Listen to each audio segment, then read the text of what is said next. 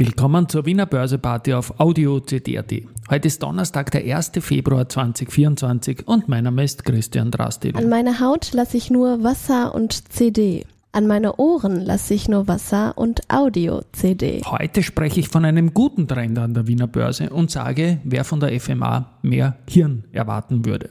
Dies und mehr in der Wiener Börseparty mit dem Motto Market Hey, and Me. here's Market and Me. With Homie B. Hey, den Zeitgeist, ja. Ein Modethema, Mode. Ja, die Börse als Modethema und die Februarfolgen des Wiener Börse Party Podcasts, die sind präsentiert von Wienerberger. Vielleicht kommt noch wer dazu. 3486,54 Punkte, ein Plus von 0,87 Prozent, jetzt um 12.45 Uhr. Das ist ein guter Trend zum Februarbeginn. Wir bewegen uns auf Jahreshochniveau. Der Jänner, der hat einen Plus von 0,63 Prozent gebracht und gestern auch hohe Volumina mit mehr als 300 Millionen Euro im Handel, jetzt erstmals im Jahr 2024. Die Top-Aktie aus dem Private Investor Relations Universe, das ist heute die BAWAG. Die macht gleich 7% plus und geht über die Marke von 50 Euro. Da komme ich noch dazu. Dann auch die Adico Bank, Jahreshoch, Jahreshoch von Tag zu Tag eigentlich neu. Jetzt mit plus 1,7% auf 14,9 Euro. Und dann die Vienna Insurance Group mit plus 1,5%. Ebenfalls deutlich im Plus. Günstiger gibt es heute mal die Strabag mit minus 2,7 Prozent. Beim Geldumsatz ist es so, dass die BAWAG mit exakt 20 Millionen Euro jetzt um 12.49 Uhr auch heute vorn liegt. Dahinter die OMV mit 19,8 und die erste mit 13,8. Hinten raus gibt es dann noch ein paar lustige Sachen. Meiner Meinung nach natürlich, das ist subjektiv. Aber jetzt mal zu den News des Tages. Die AT&S hat jetzt die Zahlen für die ersten drei Quartale präsentiert. Der Umsatz ist um 19% gesunken auf 1,205 Milliarden Euro. Konzernergebnis von 221 knapp noch in dem positiven Bereich auf nur noch 7 Millionen Euro. Aber das war wohl so erwartet. Und Ausblick bleibt gut. Also die Tonalität vom CEO Andreas Gerstmeier hat sich nicht verändert. Es wird mit einer Markterholung in der Branche gerechnet. Die Aktie schwankt heute so um die Nulllinie. Wie gesagt, das Zahlenmaterial, das war erwartet worden. Die BAWAG, die hat ja heute den Vogel abgeschossen, jetzt nicht martialisch mit 7% plus und wieder über 50. Die erwirbt 100% der Anteile an der niederländischen Bank knapp äh, um 510 Millionen Euro, verstärkt damit die Präsenz im niederländischen Retail- und SMI-Markt. Und im ersten Halbjahr 2023 hat diese knapp einen Nettogewinn von 64,5 Millionen Euro erwirtschaftet. Ähm, das ist eine Eingliederung quasi, eine Ausgliederung macht die CAIMO, nämlich mit der Omnicon, das ist eine 100% Tochter. Und dort gibt es jetzt ein Management-Buyout. Die RWD, die ist ja seit Dezember im Direct Market Plus und die werden eine phasenkongruente Dividendenaktivierung beschließen und geplant ist eine Ausschüttung in Höhe von mindestens 1,5 Millionen Euro für das Geschäftsjahr 2023-2024.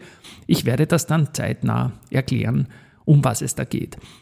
Personalnachrichten gibt es auch. Andreas Holler übernimmt mit 1. Februar die Buwok Bauträger GmbH als Geschäftsführer und er ist auch der für die Projektentwicklung verantwortliche Geschäftsführer der Buwok Group. Bevor noch die lustigen Sachen kommen, kommen noch die geschichtlichen Sachen. Geschichte wird gemacht, CD voran. Happy Birthday an die Marino Med, die sind heute fünf Jahre an der Wiener Börse. Dann habe ich noch Do Co. Die haben vor 14 Jahren am 1.2.2010 die längste positive Serie in der eigenen Börsegeschichte beendet. Das waren 10 Tage am Stück und es war zugleich die beste Performance-Serie am Stück, nämlich 51,8 Prozent in diesen 10 Tagen. Und das ist dann doch relativ viel, würde ich mal sagen. Main Event ist momentan unser Finanzminister, der Magnus Brunner.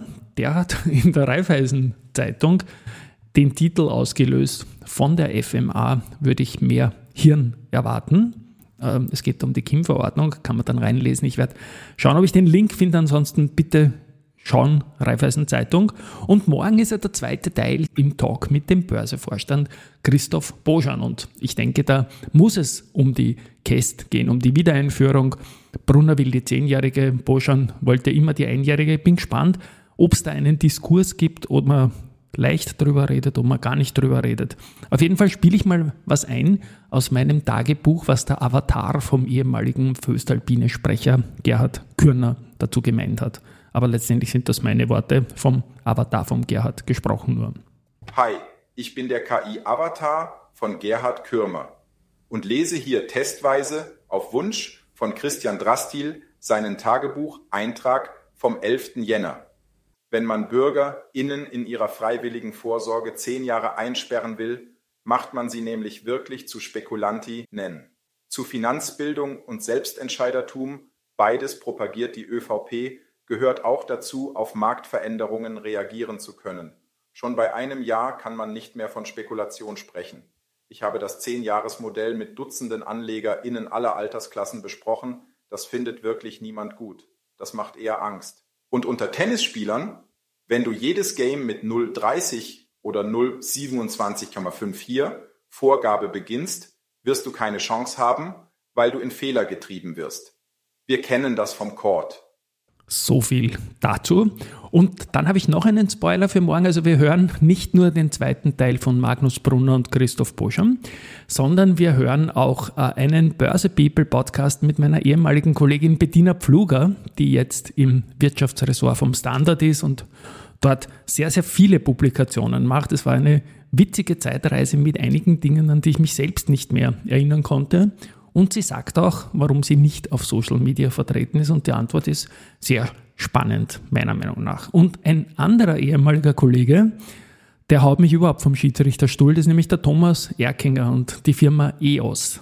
Die haben vor Jahren Sanochemie akquiriert und die EOS, wo der, wo der Thomas äh, Geschäftsführer ist, ist jetzt auch an der BDI Bioenergy dran. Also die sammeln da offenbar zufällig ehemalige börsennotierte Unternehmen auf und vielleicht kommt ja da irgendwann einmal wieder etwas zurück an die Wiener Börse. Es wäre nicht das erste Mal, dass manche Unternehmen doppelt oder dreifach an die Börse gehen, Stichwort KTM oder sonst irgendetwas.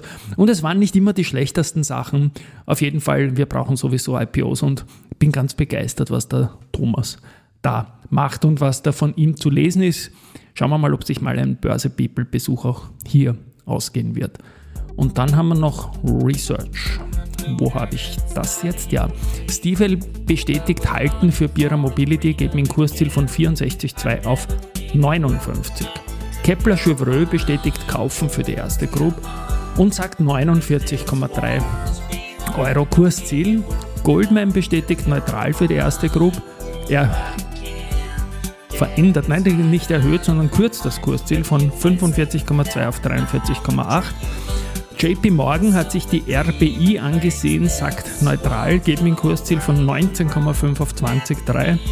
Und die Bader Bank bleibt bei der RBI-Aktie momentan auf Sale und Kursziel 16,3 Euro. Also morgen spannender Tag, Bettina Pfluger gleich in der Früh, dann ebenfalls gleich in der Früh höchstwahrscheinlich Brunner und Bojan 2. Das liegt nicht an mir, aber es heißt Finance Friday und es wird wohl so sein. Freuen wir uns drauf. Tschüss und Baba.